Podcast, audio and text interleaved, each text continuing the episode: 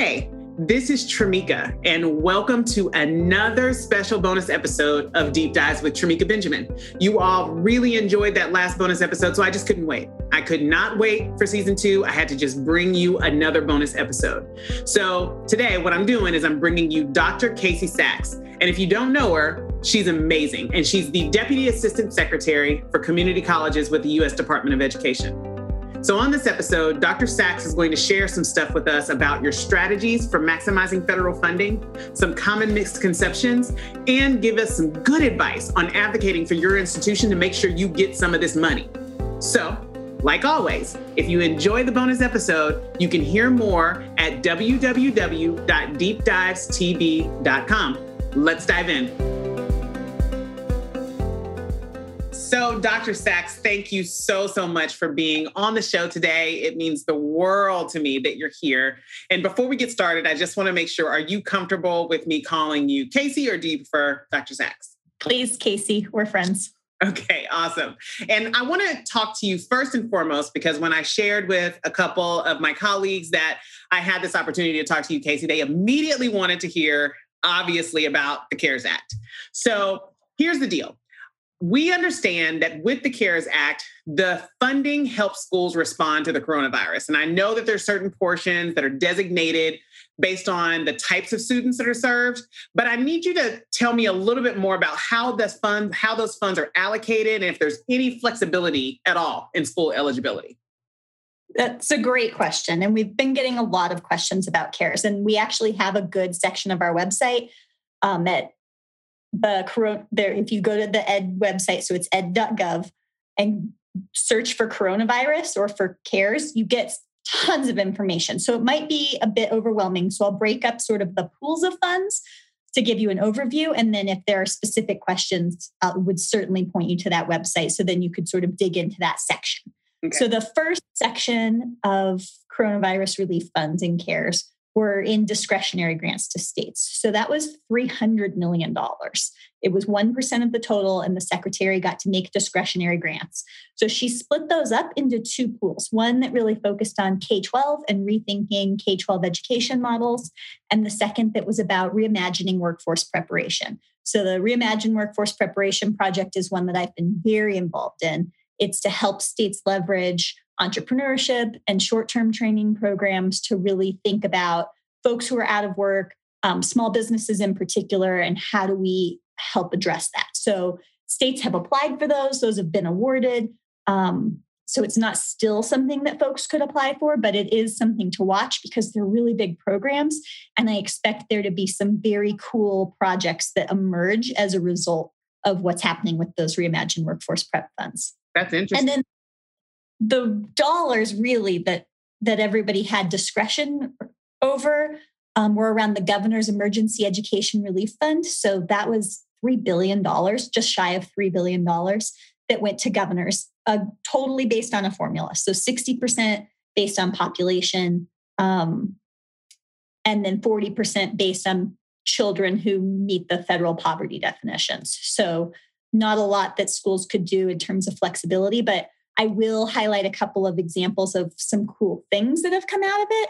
Um, like Michigan decided to use all of their governor relief funds to pay for their frontline workers to have scholarships. Um, South Carolina committed all of their funds to H B C Us. Massachusetts is using theirs to prop up struggling schools. So it really depended on um, the governor and what the priorities were. A number of states said this needs to go to K twelve, and so that's how they invested the funds. Um, But if you're in a state that hasn't figured out what you're doing yet, I would say this is a place where your relationship with your governor's office will really make a difference because you can talk about what are statewide strategies. And we're starting to see some really good ones that have come out to think about. Like Texas is all about upskilling and reskilling displaced workers. So we're seeing some great workforce examples. We're seeing some great stuff at the post-secondary level. Um, it just sort of depends on the state. There was a lot of discretion with those governor's funds. And I think a lot of, in this particular area, I'm assuming that you probably get a lot of questions regarding those funds, but at the end of the day, those funds were provided to the states for the states to defi- decide um, in the governor's office to decide where those funds and those resources go, because it's been divvied yes. Perfect. Yes, that's exactly it. And so you will see a lot of differences just because states are so different and priorities become so different that, um, you know, if you have a strong C H E O like you do in Texas, you're going to see something that's driven out of the C H E O's office, which is right. not surprising at all um, because he reports to the governor's office. And of course, that's going to be sort of where those priorities fall out. Got it. And then there's a couple other pools of funds that went to states. The first is um, called the Elementary Secondary School Emergency Relief Fund. So that's thirteen billion dollars. Wow. Um, this is all astonishing to me, even talking about things in the billions. Yeah. Um, but just over thirteen billion dollars that went to states. Um, and the funds went directly to the S E A, so the State Education Agency. Again, it's all formula-based. Um, so Title One Part A is the K twelve language that kind of really allocated what that looked like. And then the S E As um, sub-granted out to the local education agencies, again, based on their Title One share. Um, so you have K twelve schools that have some funding relief. Um, and then in higher education, which is the area that most of your listeners care a lot more about, there it's just shy of fourteen billion dollars that went out in the Higher Education Emergency Relief Fund. And so those went out as grants to institutions of higher education. Um, that was almost all of the funds. ninety percent of the funds went out in that way. And that was that split. That was the um, half of the funds had to go to students and half of the funds could be used to help the institution. And then the other two areas were in grants to H B C Us and minority serving institutions and in a FIPSE um, award. So there was a competitive uh, process there. So those are sort of the big overviews of how those funds could be used. And so there's a lot of latitude in terms of what states are doing and what schools are doing. Um, but each pool of funds has a different set of rules tied to it. So if you're really, um, if you're curious about, you know, I got H B C U money at my institution and am I allowed to do X with it? Um, that would be where I would point you to the coronavirus website. And it's, so it's ed.gov forward slash coronavirus. Um, and that would be a really good place to go to look for what's your specific question. Awesome. And I think that we've, this is exactly what I needed to have answered. This is great that you took care of that because that's one of the main questions we get. And then, you know, the, the questions that I've kind of prepared as I um, have done this work, I think that you and I have gone on about a three-year relationship and I've seen, you know, when from the moment that you were an Aspenite all the way up until now, um, you serving in this office, in this position, and please correct me if I'm wrong, your exact title is Deputy Assistant Secretary for Community Colleges, Office of Career, Technical, and Adult Education. Is that right?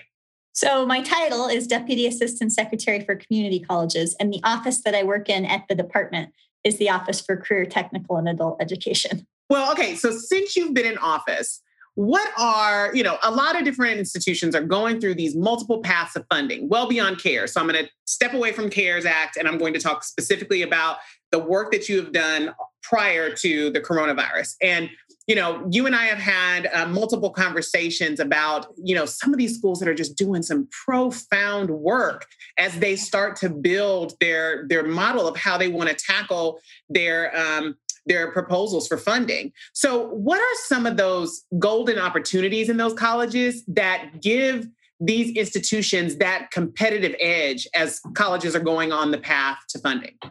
Yeah, so the best colleges have a plan. They aren't just chasing grants.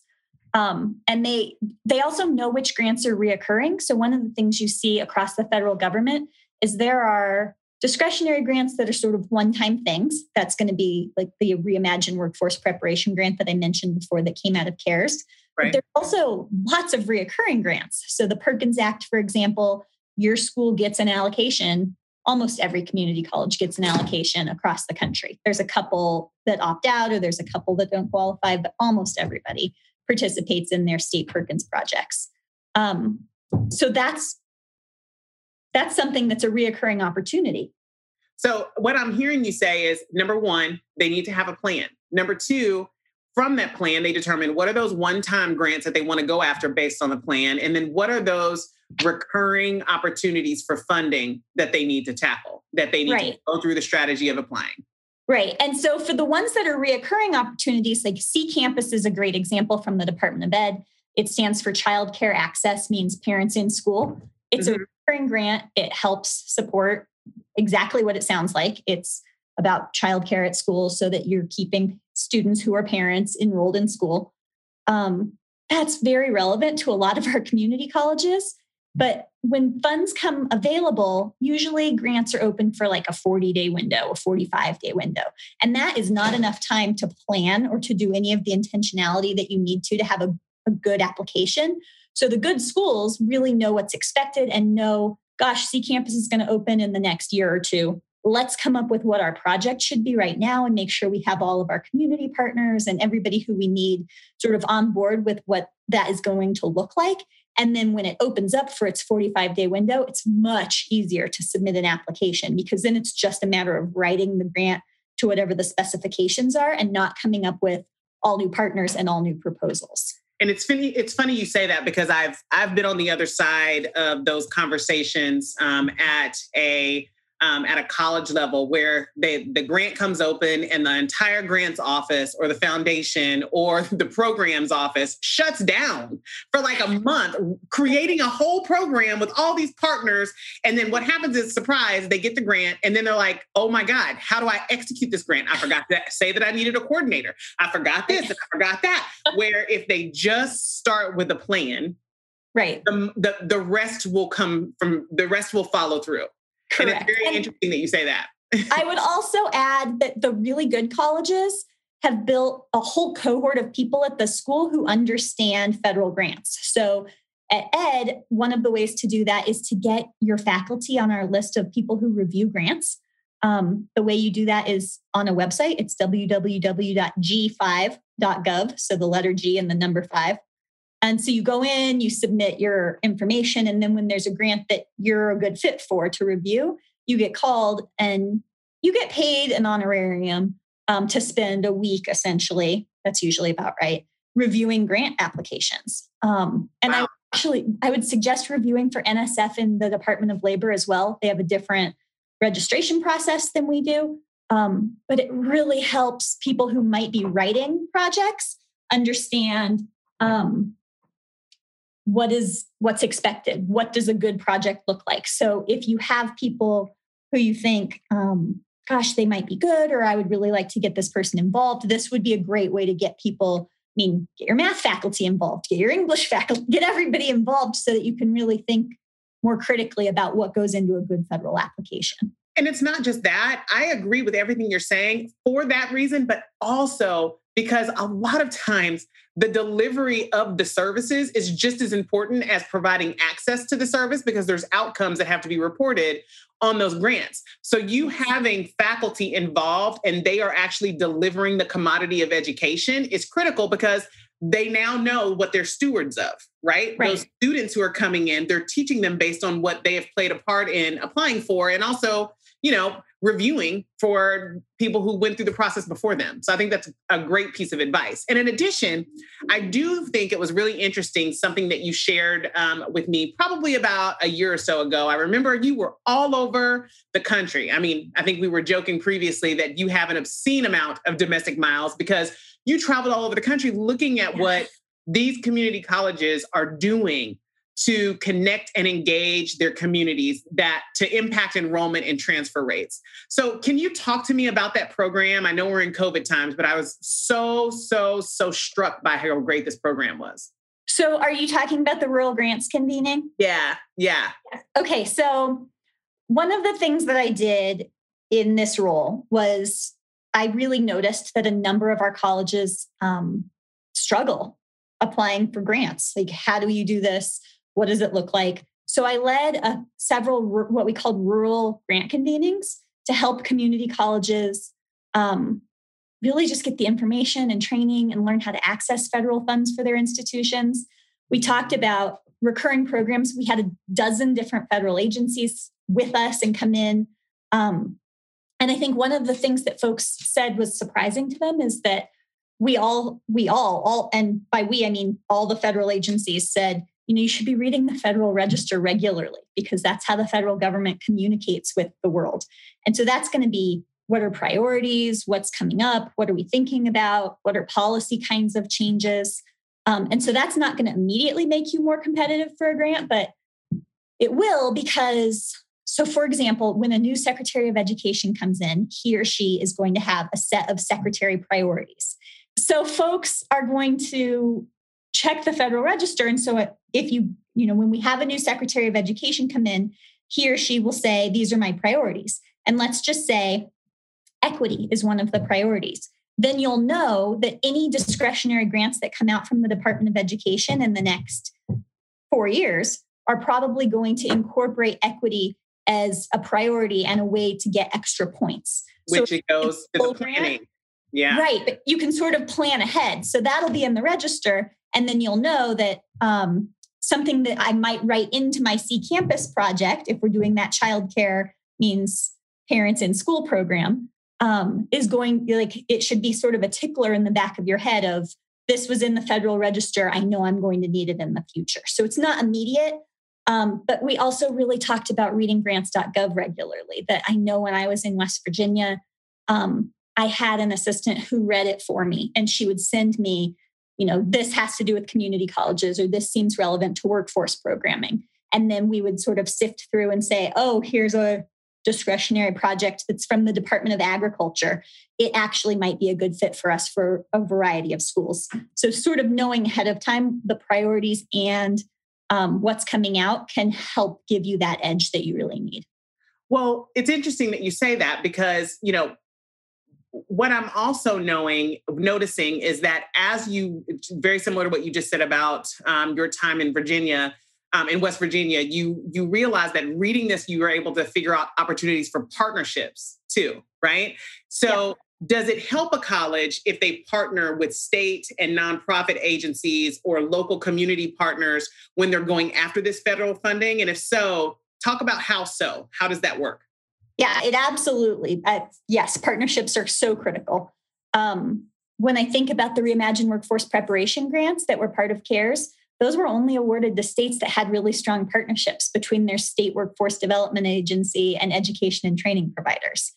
But I think when I, I think about our community colleges, we're really good at educating people, but there are lots of things that we want to do and we're not very good at them. So social work stands out to me, addressing housing insecurity or food insecurity. But all states have the capacity to do those things through health and human services, their housing offices, departments of agriculture. We have programs that exist specifically to help citizens in our state. And so colleges don't have to go it alone. It's not just state agencies either. Like I think about Catholic Charities in Fort Worth specifically does case management to keep students in community colleges. Goodwill, they offer job placements and dozens of wraparound services to some of our most vulnerable learners. And those are just things that um, our colleges often say to me, you know, we can't do this and we really want to. And pretty often I say back, maybe it shouldn't be you. Maybe you should have this partnership with someone in your community who does it better than you do. That's great. And, you know, speaking of, um, you have a very unique ability to, um, to be able to relate from, you know, the administrative perspective, because you've actually worked in community college, as well as this policy perspective, because now you work, um, at the, at the governmental agency. So in your experience, what do you think some of these miscon- mis- misconceptions are, um, at a community college leadership level as it pertains to funding? Well, I think first, um, folks should understand how funds are allocated. Well, maybe first they should think that they could look for dollars outside of the Department of Education. One of the first misconceptions that I think I hear is that people think I'm a school, and so I should just be looking to the Department of Education to fund whatever program or service that I'm looking for. Um, And that's just not true. I mean, the Department of Education does some really cool things, but so does the Department of Labor and the Department of Agriculture. And the State Department has some targeted community college grants that are very interesting. So first, I would say look beyond the Department of Education. But then beyond that, I think that people really um, haven't dug into where does the money come from. So at Ed, generally, our post-secondary dollars come through the Higher Education Act. And so if there's something wrong with it, you need legislation to change it. So right now, H E A, a Higher Ed Act. It's up for reauthorization. So it's a really good time to advocate for changes. Um, and one of the things that I want our community college colleagues to hear is that normally higher ed advocacy organizations, so you think about A A C C or A C E are both advocacy organizations for higher education, um, they don't fight between sectors of higher ed. So they, they're really intentional about not saying, um, community colleges are underfunded, and so let's take the money from four-year schools. They're very intentional at not doing that. But I actually think it's a mistake for community colleges because it's the sector that serves the most students. It's the sector that serves the most disadvantaged students. Right. And understanding some of the formulas could really help our sector. So just an example, because I'm a total example person. Um, and Sarah Pingle from Education Commission of the States pointed this out to me. Our federal work study dollars aren't allocated based on student need. They're based on institution. So in Massachusetts, where a quarter of the state's allocation of work study dollars is spent in the public sector, that means three quarters of it is spent in the private sector. The institutions with the largest allocations, they're all four-year private schools, Northeastern, Harvard, Boston University, and M I T. Oh my gosh. Right. So as you go down the list, you don't see a two-year institution until number nineteen in Massachusetts. And that's Bunker Hill Community College. And they only get eight percent of what the top four private institutions receive. So that is mind-blowing. It's mind-boggling. And so when I think about the formulas that already exist, there's no equity in the way the work study formula works in the Higher Education Act. The dollars, from my perspective, should follow the student, not follow the institution. But that's just not how it works. And so, I mean, other places I would point to the same problem are in TRIO and GEAR UP. There's a huge equity problem in the allocation. And I think we need to be asking some really critical questions in the Higher Ed Act reauthorization about what would happen if these were formula programs for states instead of competitive. Community colleges spend a lot of time and money writing TRIO applications. And you get so many extra points for being a prior TRIO grantee that it's really hard to break in, even if you have a perfect application. So you might serve the most vulnerable students, but you can't access the funds that's supposed to be helping the most vulnerable students. So we have some real problems in the structure that exists. And I actually think some of our advocates could get way more involved to say, we have some equity problems and let's address those intentionally. So, and it, you know, what advice would you give to leadership on how to advocate for those schools? Well, it depends on what you're advocating for. Right. Um, at the federal level, what we're talking about is federal advocacy. So your community college agencies that do a lot of work in that space are A A C C and A C C T. So that's the um, those are the two groups that really do the most for community colleges in particular. So I would say working with them, they've got some great legislative government affairs folks who really know this space. So that's one way. But every single one of our community colleges has federal representation. They've got people in the House and the Senate who want them to be successful, who want their state to be successful. And I think um, telling your story to those people and helping them understand, like, here's what can best help whatever state it is that you're from is really important. And also to recognize that if you're going to start challenging something like the federal work study formula, that if you're in Massachusetts, like my example, it means that those same federal elected officials are also the elected officials who serve Harvard and M I T and Boston College. And so um, there are also disincentives for them to want to do the right thing. And I think it's really important to say, this is what the right thing is. I mean, we've had way too many conversations in the last year about equity and about social justice to completely let this go unchecked. And to have that be part of the central conversation is really important. That's a thank you for that. And, you know, we were talking earlier about the importance of an institution having a plan. And, you know, what I have learned um, in the um, decade plus time being in higher ed is that, you know, it is far easier said than done when it comes to a funding plan or a funding strategy. How do you want, where, how do you align that with your mission? And what does that mean? It's a very easily delegatable project because it is so complex that a lot of times administration is just like, I don't want to deal with it. Just go find me money. So yeah. What type of advice, um, let me just phrase that a different way. What is, how, if, if someone who, and we all know presidents, they're not going to come to Doctor Sachs to say, hey, Doctor Sachs, I really don't know how to tackle this this funding plan, but I need one, help me. But I'm going to ask for them, right? So what, you know, how do, they, what's the first thing that they need to do to tackle this work other than just delegate it to someone who probably doesn't know one hundred percent of what to do?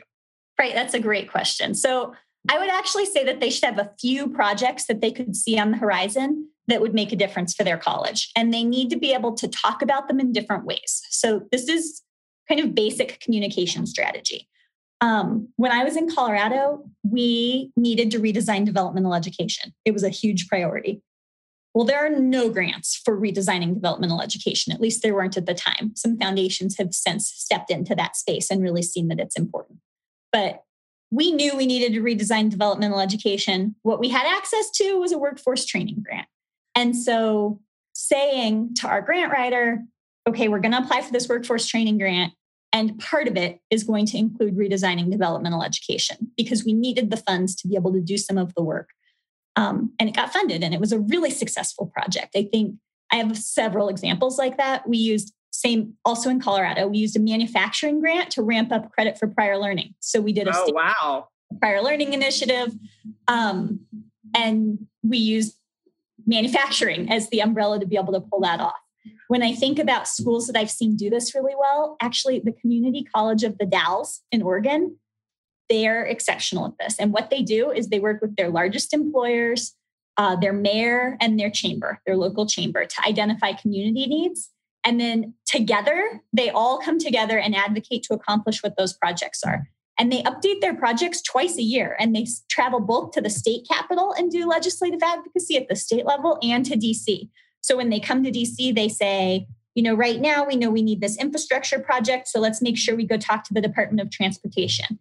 And so while the Department of Transportation is not somewhere that I think community colleges normally go, it matters a lot for some of the infrastructure that they need in that region. And that's something that their mayor has said, we've got to go do this. So the community college president spends the time and does that with them because their mayor also shows up to the Department of Education when they're talking about how do we break into whatever the next discretionary project is that we see is important. So they've thought about what they need in their community and they're actively together looking for outcomes. Well, it's interesting because what I'm hearing from you is not go find me money. It's let's take a look at the mission. Let's take a look at where we want to be in a year. Where do we want to be in six months? What programs do we really want to hone in on and grow and develop and cultivate? And then look for ways to fund portions or all of it creatively and be able to tell the story as to why those, whatever that funding resource um, is providing, how to tie the tie the bow between the two. Is that, right. am I correct? Yes, that's absolutely um, right. And I, I think far too many times the biggest mistake is just go find me money, you know? Well, and it's money for what? Like I can find you a grant to send students to Pakistan, but like, do you have a language program? Do you have a to like, is there, is this meaningful? And maybe it is. Like, you know, I think about Red Rocks Community College and they have a very rich international program and they're really committed to making sure that students can go abroad. And so it's completely aligned with their role and mission, but not every community college sort of has those priorities. And so it, it, it is really important to think through what's our college working on and what matters for us. And then let's look for funds that support what our priorities are. Awesome. Well, you know, Casey, I, as always, I enjoy spending time with you, and I really appreciate this information that you gave. Um, I think it's going to help a great deal of our listeners to figure out the very first step that they need to take. Number one, to plan f- plan for funding, to align it to their mission, but then also to build a proper strategy to go get the resources that they need to serve their students. So thank you so much for your time. Well, thank you for having me, Trameka. It's just a pleasure. Thank you. Bye. Thank you, Casey. I appreciate Bye. it. Well, that's a wrap. I hope you enjoyed our time with Doctor Sachs because I sure did. And I absolutely love that I was able to release this episode early because, you know, it's good information. It's timely. It's super important for you to get ahead of this stuff as you start thinking about your budget season. So if you like this episode and you want to hear more about what Deep Dives with Trameka Benjamin has to offer, it's super easy. Just go to w w w dot deep dives t b dot com or find the episodes in your favorite podcast store. And don't forget, we're all over the social universe, right? So we're on Facebook, Instagram, Twitter, and LinkedIn. So for now, thanks for listening. I'll see you when we launch season two in February.